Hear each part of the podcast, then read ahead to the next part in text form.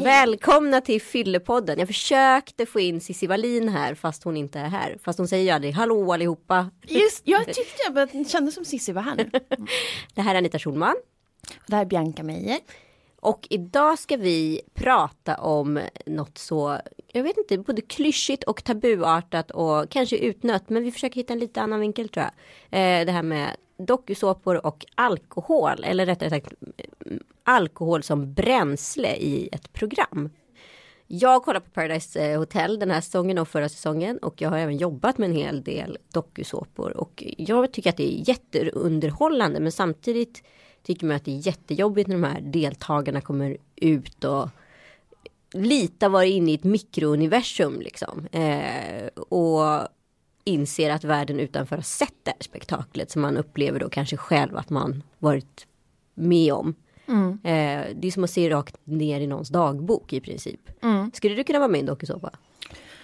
Ehm, nej, det skulle jag inte. Men det vore lite, jag har lite sån eh, personlighet tänker jag. Att jag inte tänker efter så mycket och kan vara lite impulsiv sådär. Men just Så därför hade du varit en olikt. drömdeltagare Eller hur? kan Ja. jag säga ur castingperspektiv. Ja, jag tror det. Men vi ska ha en gäst idag från eh, dokusåpan Kungarna av Tylösand. Och det är lite så här speciellt för mig för jag var ju projektledare för det. Så jag är ju liksom ansvarig för det här. Och eh, våran gäst var deltagare. Eh, och jag kan väl vara, jag, står lite på, jag sitter lite på dubbla stolar här känner jag. Eh, att Ja, dels kan jag ju tänka så här, jag tycker så här, ja men man är, det är vuxna människor vi jobbar med så att man får ju ansvar för sitt eget liv. Samtidigt kan jag ju tycka så här, det är väl klart att tv utnyttjar liksom människor med, så precis som du säger, med dålig impulskontroll och sådana saker just för att då blir det bra tv. Helt enkelt. Ja, men det är otroligt cyniskt. Ja. Jag vill passa på att tacka våran samarbetspartner IQ som gör det möjligt för oss att göra den här podden. Gå in på iq.se och ställ er alkoholprofil. Är det dags att plocka in veckans gäst? Mm, det tycker jag.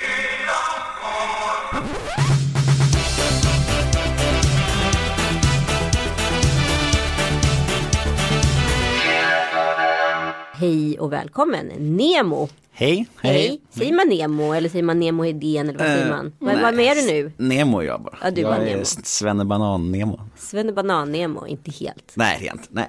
Hej, tack. Kul att vara här. Ja, vad kul att ha dig här. Det var ett tag sedan vi sågs. Ja, det var väl något år, något år sedan. Ja, så. Mm. exakt. Vi har ändå hållit kontakten på ett eller annat sätt. Eller framförallt du och min man. Kanske. Yes, det har vi. Du, eh, vi ska prata om det här med kungarna. Berätta, vad fick du att söka? Uh, uh, alltså, ända sedan barns ben om man säger så har jag varit en liten alltså, uppmärksamhetskåt människa. Tyvärr. Så är det, jag tror att det beror rätt mycket på att vi var sex barn i min familj och så här. Och att, jag tror det formade mig en del att, att jag alltid behövde liksom skrika och, och för att höras och synas och, och liksom så här. Då blev jag en sån människa. Då syntes i skolan redan att jag ville höras och synas och få, bekräftelse av folk. Och sen så formade det mig liksom. Och sen så när möjlighet, möjligheten kom att vara med i en docksoppa så, så nappade jag direkt liksom. För, för, för jag vet inte, alltså det, jag hade det på min bucket list lite grann. Att någon gång vill jag bli lite känd på något sätt. Och det kändes som när det dök upp var det liksom så här, ja men vi kör liksom. Men det är många som eh, har ett, liksom ett uppmärksamhetshål. Alltså det är ju väl ganska många som är kända också som har det. Men det finns ju olika vägar att gå. Men Precis. du Ja, men- ville ju vara med ändå också. Jo exakt, men det är som ni säger också, det är, det- man har inte så jävla, alltså man är väldigt, jag är väldigt impulsiv och spontan och jag borde kanske ha tänkt ett steg längre såklart. Det kan bli lätt att vara klok i efterhand men, men eh, det, med det sagt menar jag inte att, jag- att jag ångrar mig. Men jag säger att jag var väldigt snabb med att nappa på det för jag kände att jag ville verkligen alltså jag ville verkligen, jag ville bli bli känd liksom snabbt. Och det jag visste lite grann att jag skulle göra det så skulle det bli rätt, rätt stort. Alltså, för det blev ju ganska, ganska stort, serien då. För jag visste att jag skulle ja jag göra det så skulle det bli ganska jag visste nog att jag skulle kunna liksom nå ut till kidsen om man säger så. Det lät helt fel det där men ni fattar vad jag menar. Ja, alltså du levererar helt enkelt. Ja, ja, du, är te- precis. du är tv-material som man Jo. skulle säga i castingsammanhang. Jo om typ. Men blev det som du hade tänkt dig? Själva programmet eller, eller efterföljderna? Efterföljderna tänker jag på. Ja, alltså, Fick du det du ville ha liksom? Jo, man får ju, man får ju en extrem dos av uppmärksamhet och bekräftelse så här. Och jag vet inte om det är så hälsosamt heller, för det blir som att man, liksom, man får allt ett tag, sen så när det dalar ut, då blir det lite som att man man, man, från att vara lite nästan irriterad för att alla drar igen så blir det lite som att man bara, hej känner inte ni igen mig längre? För att man liksom går när det dal- dalar ut, så det är ju en ganska plågsam process och då ska man, alltså det, slutbiten. Och då ska man helst ha något att falla tillbaka på om man är klok. Men har man inte det så blir det nog som en ganska jobbig avtändning liksom, kan man säga. Att man liksom så här, nu Så man börjar- blir lite hög på sig själv. Precis, men alltså det blir som en drog i sig hela, hela kändisskapet, uppmärksamheten att alla bara liksom så här kollar på den, drar i den så här och vill ha det där och där. Sen när det dalar ut då blir det som att man bara så här hopp, en väldigt tomhet efter. Och det är nog ganska, det är nog ganska farligt för man har sett många exempel på dock så människor som har gått verkligen åt helvete för liksom. Och det förstår jag verkligen. Det är... Men jag fattar det, eller i väldigt komprimerad sammanhang. Men alltså det är lite som när man har en fest eller bröllop eller stor födelsedagsfest. Att så här, man laddar upp så jäkla mycket inför det här. Och sen så går- kommer festen och alla är där och alla ser den och alla liksom firar den om man ska säga. Och sen så när dagen efter så är det som att man bara sitter och stirrar in i väggen. Och man känner sig helt tom. Men förstå att göra det i ett halvår. Ja det är, det, det är svårt alltså. Jag, jag, det är ju väldigt många som man har sett genom åren. Eh, Robinson Robban och jag, min gamla partner Jockiboi och sådana som verkligen efter när det börjar dala gör extrema saker för att hålla sig kvar. Ja. Och jag, även, även om jag tycker att det är patetiskt på ett sätt att vara så desperat för liksom, så förstår jag det. Jag kan verkligen förstå det för att jag har själv varit där. Jag skulle inte göra grejerna. Det här med vad Robinson Robban gjorde, fejka någon våldtäkt eller vad för att rädda någon. Det är liksom så här, vänta, vad var det här? Det här var det sjukaste jag hört. Ja men han, Fejkade han, han han, han, nej han, han, han fejkade att rädda en tjej som blev våldtagen. Åh gud. Hon, han bad en tjej och, och säga så här, "Ja, jag håller på att bli våldtagen. Och så räddade han henne. Han ville Och så gärna bli hjälte. Precis, och så så ringde han pressen så själv liksom. Och så, här, och så blev det en grej i media om det. Men så kom det också fram att han hade fejkat det, så det var lite så här, Jag klarar inte av det här. det, för det är väldigt, väldigt ångestladdat hela Ja. grejen. Det är så många dimensioner utav ångest i det här. Ja, men, jag- det, just, förlåt, men jag bara tycker det är så intressant att när, när du berättar om den här dokusåpan, hela upplägget låter ju verkligen som en fylla typ. Alltså den, den här brusningen Ja. som är sådär lite kort och sen så kommer baksmällan. Alltså att det både är som, Det är en som, fylla, ja, som alkohol, alltså, och så innehåller en massa alkohol också. Ja, det var ju speciellt alltså, att se sig själv också och så allt sånt där. Man var ju så himla berusad, hela, hela den månaden var man jättefull liksom. Och det, jag skulle ljuga om jag sa att jag kommer ihåg allt. Alltså mycket, mycket kommer jag inte ens ihåg liksom, när jag såg det, på, såg det på tv. Och det var ju både läskigt och, och jag garvade ju åt det då. Men, men skulle jag se på idag så skulle jag ju få tung ångest alltså. Har du kollat på det efterhand?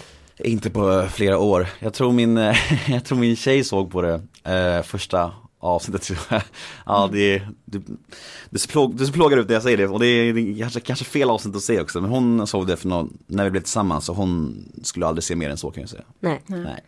Nej, det, det första avsnittet är ändå någonstans förfesten i hela Ja. alltihopa kan man väl säga. Precis, och sen så eh, slutar det nästan i en tragedi. Ja, ja. Eh, ja visst, det var väldigt konstigt alltihop. Det blev ju väldigt märkligt, det spårade ur på alla sätt och vis. Så vi fick ju till och med avbryta produktionen. Det, var, det har liksom inte riktigt hänt. Eh, Och det, var, och det var nog just på grund av det vi är här för att snacka om, alkohol liksom. Ja. Det kändes som att folk fick för mycket Det blev Alltså, delirium det- i princip. Ja vi drack ju hela tiden liksom och, och, det, och solen gassade på och man glömde att dricka vatten och vi åt, när vi åt så åt vi bara skitmat typ liksom. Så det blev liksom så att folk blev ju ganska dumma i huvudet. Typ. Ja men, Men det är ju plus att det är, farligt. ja men plus att det här huset förvandlades Ja, ja, ju till rena, alltså nu använder man ju liksom plågsamma termer men liksom alltså det såg ut som hemlösa bodde Ja, där. Alltså ja, det var visst. verkligen Bakterie, värsta sortens bakteriehärd och, Ja. och smuts och mat och bajs i princip. ja, ja visst.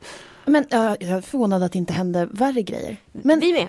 men, men alltså, hur, hur tänker man då Anita när man jobbar med ett sånt här program? Alltså, hur, får man inte dåligt samvete när man ser det här och känner att så här, det är ju, jag ligger bakom det, jag har ansvar. Jo, både och. Eller vad ska jag säga? Så här, det, är väldigt dubbelt. Alltså, från min perspektiv handlar det om att hålla ihop produktionen och se till att alla gör vad de ska och, och att vi får in det material som vi ska ha för att sen kunna göra tv för det är en kanal som har beställt det här.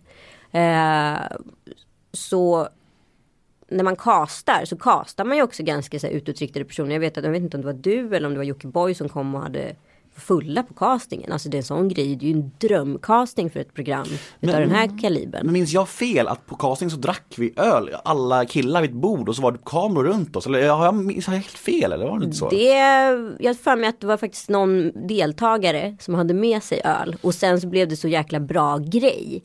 Så då satte vi kameror på det. Det var inte så att vi pushade er att dricka men det blev alkohol där. Och så, och så satt, ni i ett annat rum typ och kollade på hur vi förde oss typ och hur, hur sköna vi var typ. Ja eller vi kollade på materialet All right. efteråt Okej. framförallt. Mm. Eh, så att så här, ja, det är ju både, det är ju en tabubelagd värld, så kan man ju säga. Eh, men å andra sidan så är det ju så här vuxna personer som gör egna val. Mm. Och det är ju var, är det vårt ansvar att dra gränsen eller någon annans ansvar att dra gränsen? Alltså det är myndiga människor vi pratar om. Ja, Men det alltså- är det som är frågan. Alltså för så är det ju. Men det kan ju också vara ett sätt att skylla ifrån sig, tänker jag. För Såklart. att det är lätt att, att säga liksom, så slipper man ta ansvar. Jag, tyck, jag tycker, att- jag står fast i det. Jag kommer säga det förmodligen hela mitt liv. Jag kommer inte skylla på Anita, Kalle eller någon i produktionen. För att för, som sagt, det är liksom, det oavsett om man är en impulsiv, impulsiv människa som dras av spontana saker i livet så, så, så har man ett eget ansvar. Och det är, alltså det, alla tar eget val och vi visste att vi skulle bli fulla och visste att vi skulle göra saker som vi kanske skulle ångra oss och visste att det skulle filmas. Och, Fast går det att veta det verkligen?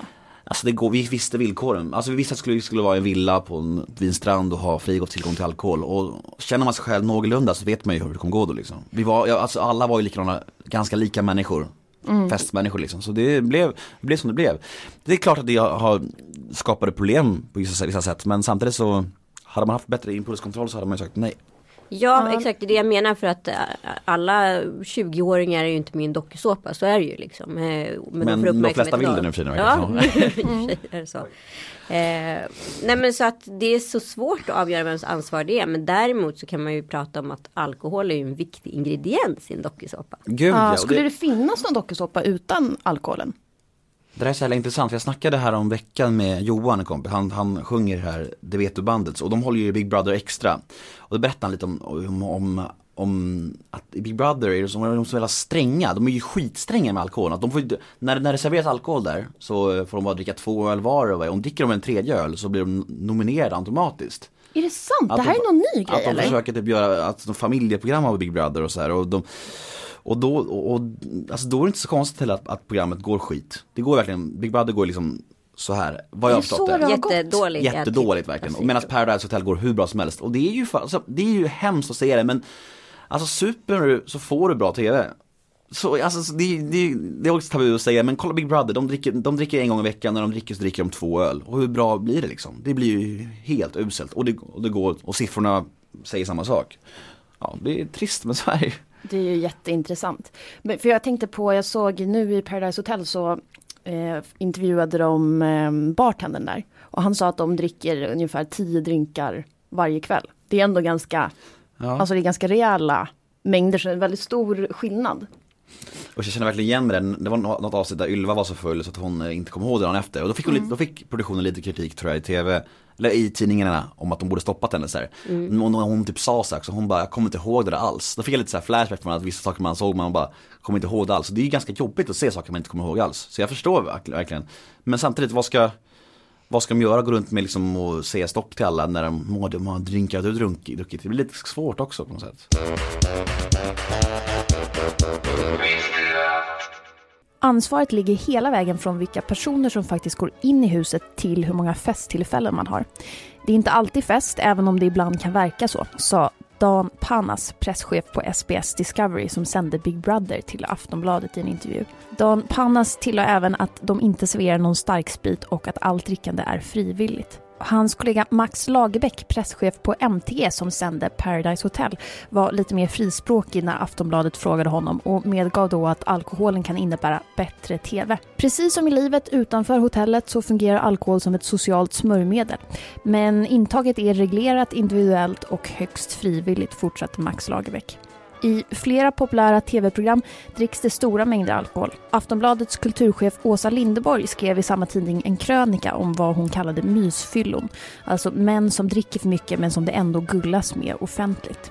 Media påverkar och idag är tv och tidningar mer än glada att visa upp mysdrickandet eller tipsa om alla nya viner som en del i ett glorifierande gourmetliv. Man viker sig helt för alkoholnormen och separerar ofta drickandets konsekvenser till att bara handla om några få A-lagare eller ett enskilt barn till en missbrukare, skrev UNFs Vidar Aronsson i en debattartikel på Newsmill.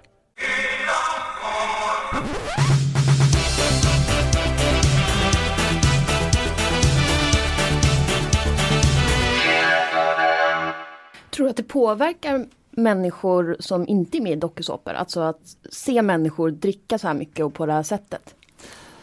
Alltså det är, det är väl, jag tror absolut folk, folk, eh, folk blir liksom det minns jag när vi, när, vi, när mitt program var aktuellt, då fick jag hundratals mail, alla bara vi förkrökar det program, man kommer i så jävla bra form, man blir så taggad på supa och, och knulla och, och partner man ser er och så här. Så jag tror absolut att det påverkar ungdomar och, och de här programmen blir bara större och större, Paradise Hotel blir bara större och större och det, jag tror verkligen att det är många kids där ute som tror att de blir lika sköna och lika party liksom som de, bara för att de dricker, vilket inte riktigt stämmer. Jag vet inte hur många mail min man får som är så här. Tjena Kalle, eh, jag är en råskön kille på så här 20 jordsnör typ som Eh, alltså sätt en kamera på mig när jag festar och jag är så jävla skön. Alltså det, är ju, det räcker ju inte, det ska ju lite till. Men kan du känna att du vill liksom leverera inför kameran? Ja men just, absolut, alltså jag kände lite så här när jag eh, jag... Slog det dig att så här, om jag gör det här så blir det bra tv? Absolut. I, i ett val Ja. av en situation? Ja, nej det tror jag inte. Jag, jag, jag, jag litade så mycket på att, jag, att jag, jag, jag, jag som mig själv skulle räcka till. Men samtidigt så var det så att man man, man, vill ju, man vill ju göra det så bra som möjligt, man vill ju vara, vara man, var- man var som en extrem variant av sig själv. Liksom. Jag var ju mig själv och det, det, det står ju fast, det, det är ju så där jag var då. Jag, var, jag levde ju i Sunny Beach och Bulgarien festade och var på charter och hallå. Liksom, jag var ju som jag var. Men samtidigt så, jag, vill, jag visste ju att kameran var på mig och då ville jag liksom vara mycket av Nemo liksom, vilket det också blev. Så man, är ganska, man är ganska medveten ändå på något sätt. Även om man glömmer kameran ganska snabbt så känner man nog att det är, det är ganska bra rus att man känner så här, det här kommer komma ut i tv liksom. Det är en ganska speciell person att man glömmer bort att tre personer står runt omkring dig hela tiden. Ja, men det är jag hade blivit helt schizofren. Man vet ju inte vem man är längre tänker jag. Så att man är sig själv men ändå en, en liksom extremare version. Det var ju en sjuk tomhet alltså när man lämnade inspelningsområdet och som vad var de här människorna runt en så skulle man helt plötsligt bara åka därifrån och bara det var, så, det var så tyst, det var så tomt och man bara shit, man var lite så här paranoid och så här, är det ingen som kollar, är det ingen som filmar på en längre? Så det Ja, det måste ju vara en jättetomhet. Ja, Ja, men vad gör man då, då? Vad fyller man den med? Ja du, festa? Nej jag vet inte, det, är- det är väl olika, vissa åker hem till familjen och försöker varva ner Jag är inte så bra på att varva ner så att Nej, Varvade upp. Jag varvade upp, jag festade vidare Berätta, vad hände tiden efter? Vad, efter du lämnade huset, vad gjorde du då? Vi sa hej då och sen så. Minns du vart jag åkte? Kommer du ihåg vart jag åkte? Du ska till Bulgarien? eller? Ja, precis. Det är så jävla sjukt alltså. jag, jag, jag, I maj och juni så var jag i Bulgarien då, det var där, det var där Kalle ringde mig ju. Jag var där jag jobbade i Bulgarien, så åkte jag hem till, direkt till slutkastingen där ju. Och, och kom med, åkte till Tylösand, spelade in det. Sen åkte jag direkt från Tylösand tillbaka till Bulgarien och festade en månad till. Alltså vanliga människor hade åkt hem och dött i alkoholförgiftning, men jag bara, "Nej, jag måste vidare, jag kan inte varva ner. Det var så jag var då liksom. Jag, jag, det var, jag ville hålla igång liksom. Och sen när jag kom hem från Bulgarien, det var lagom till serien började liksom. Så det var bara, liksom bara fest, fest, fest, fest. Så du fick aldrig någon break?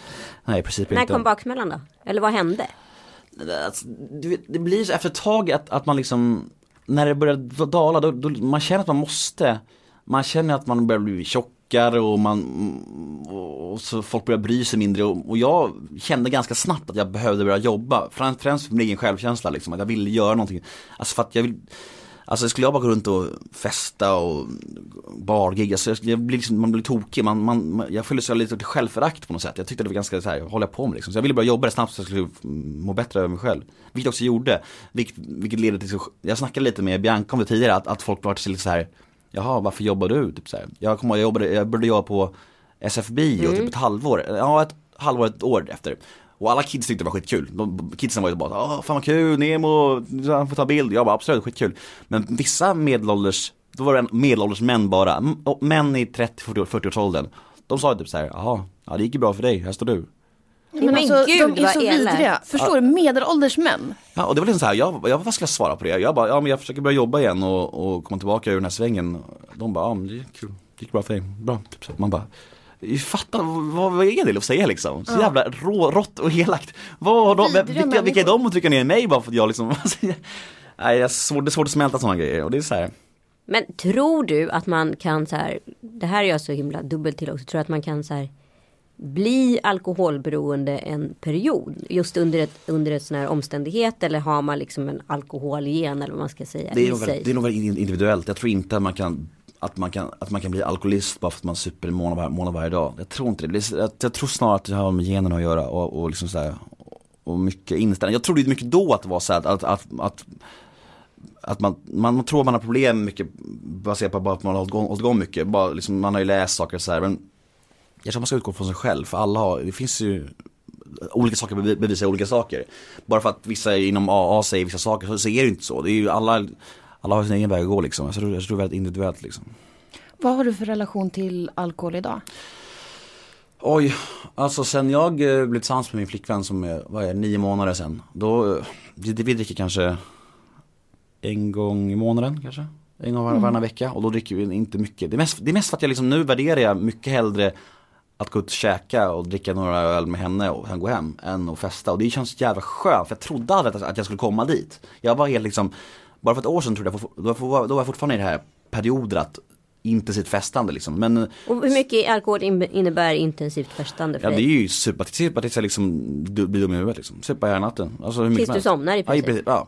Det har ju varit lite så, jag har varit en gränslös människa liksom. Jag har varit lite så här, men, men eh, i och med att hon kom in i mitt liv så, så Mm, det var liksom så här, det, all, all, allt annat fick ett värde liksom. Det var liksom, jag, jag tycker inte ens det är nice att bli full längre. Jag tycker det är nice att bli lullig, jag tycker det är nice att hänga, gå på stand-up med henne kanske och dricka några öl. Det är skitnice. Men att, jag tycker inte om att bli full. Jag tycker inte om att, på samma sak. För att blir jag full då jag bara oskön och klumpig och mår illa. Det jag, jag gillar inte detsamma. Jag älskade det förut. Jag blev, pi- Då blev jag pigg och glad och ville, men allt det där, jag behöver inte det liksom. Men det inte också så här eh, att man är lite rädd för att bli så här eh, gränslös och otrogen. Alltså att alla de där tankarna Kanske kommer. någonstans undermedvetet att så är det, spelar det in. Men jag tror inte det heller. Jag tror mest på att jag har liksom gjort det så jäkla mycket. Jag har ju, det, alltså det var ju flera år där man jag säsongade utomlands i många år och så där. Du vet, Du har jag, krökat klart. jag känns lite som det.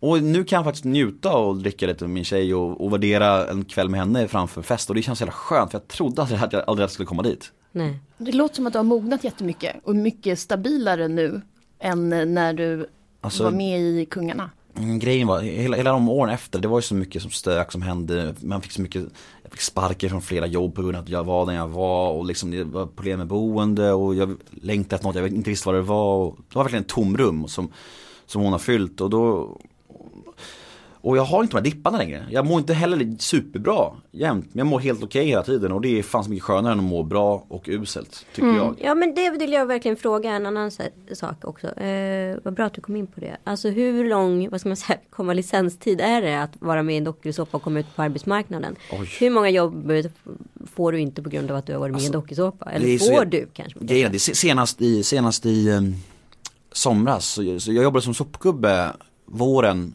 på stället och de var skitnöjda så här och det gick skitbra och sen så Helt plötsligt så, ringde arbetsgivaren där och sa ja det, är, det är en gubbe här på jobbet som, som, som har, har fått reda på vem du är och så här och han, han tycker det är lite jobbigt så han, du måste tyvärr sluta här liksom.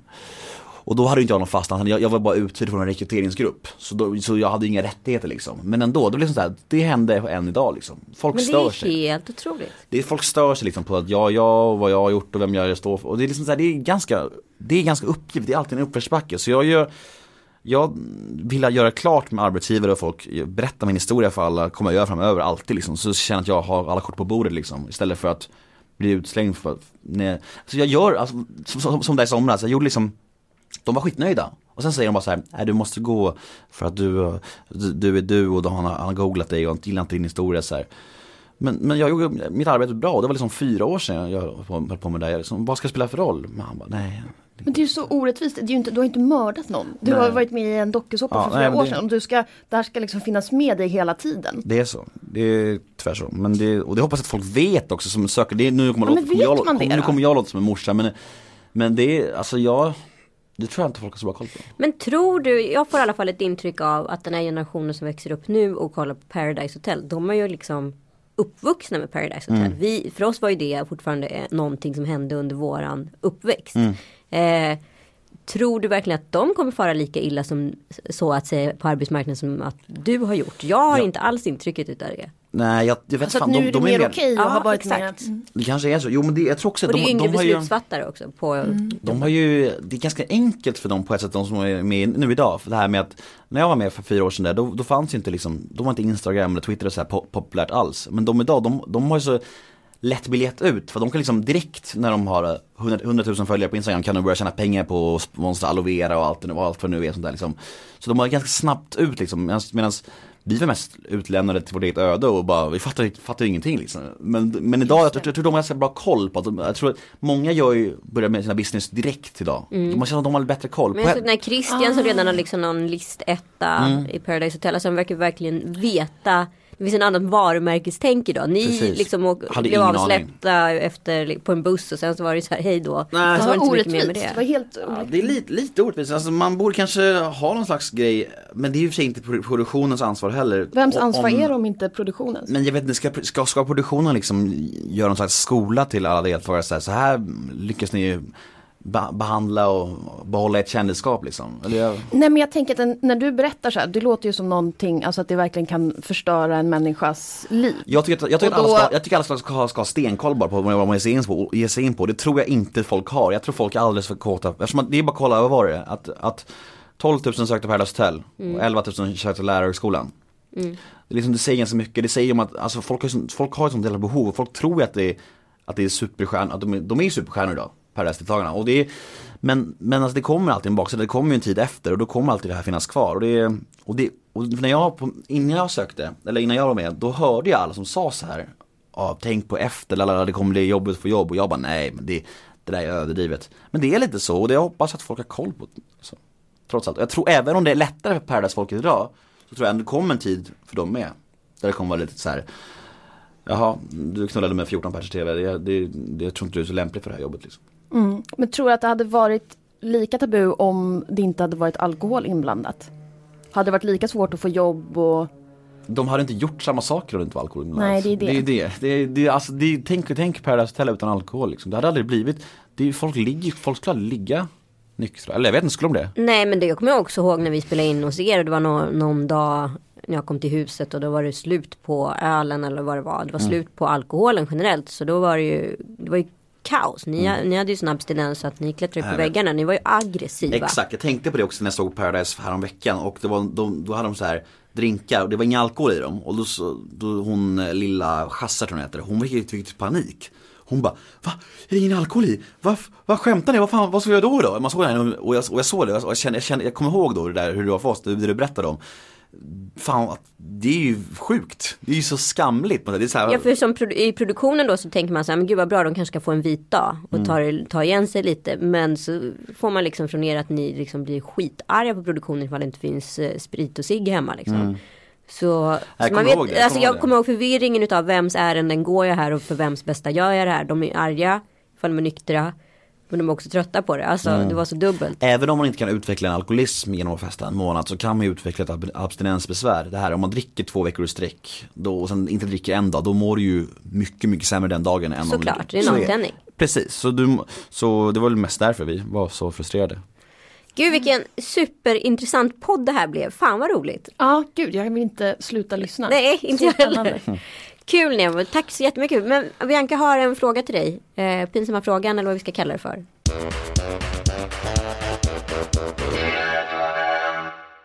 Vad eh, ångrar du mest att du har gjort på fyllan? Um, alltså jag, det är nog Alltså, även om jag inte tänker på dem så mycket i mina tidigare förhållanden så har jag haft förhållanden i mitt liv och jag har varit otrogen då och det är väl det i sådana fall. Tack och tack IQ för att vi får möjligheten att göra det här. Gå in på iq.se om ni vill veta mera eller följ deras Facebookgrupp. Ha det bra! Tack tack!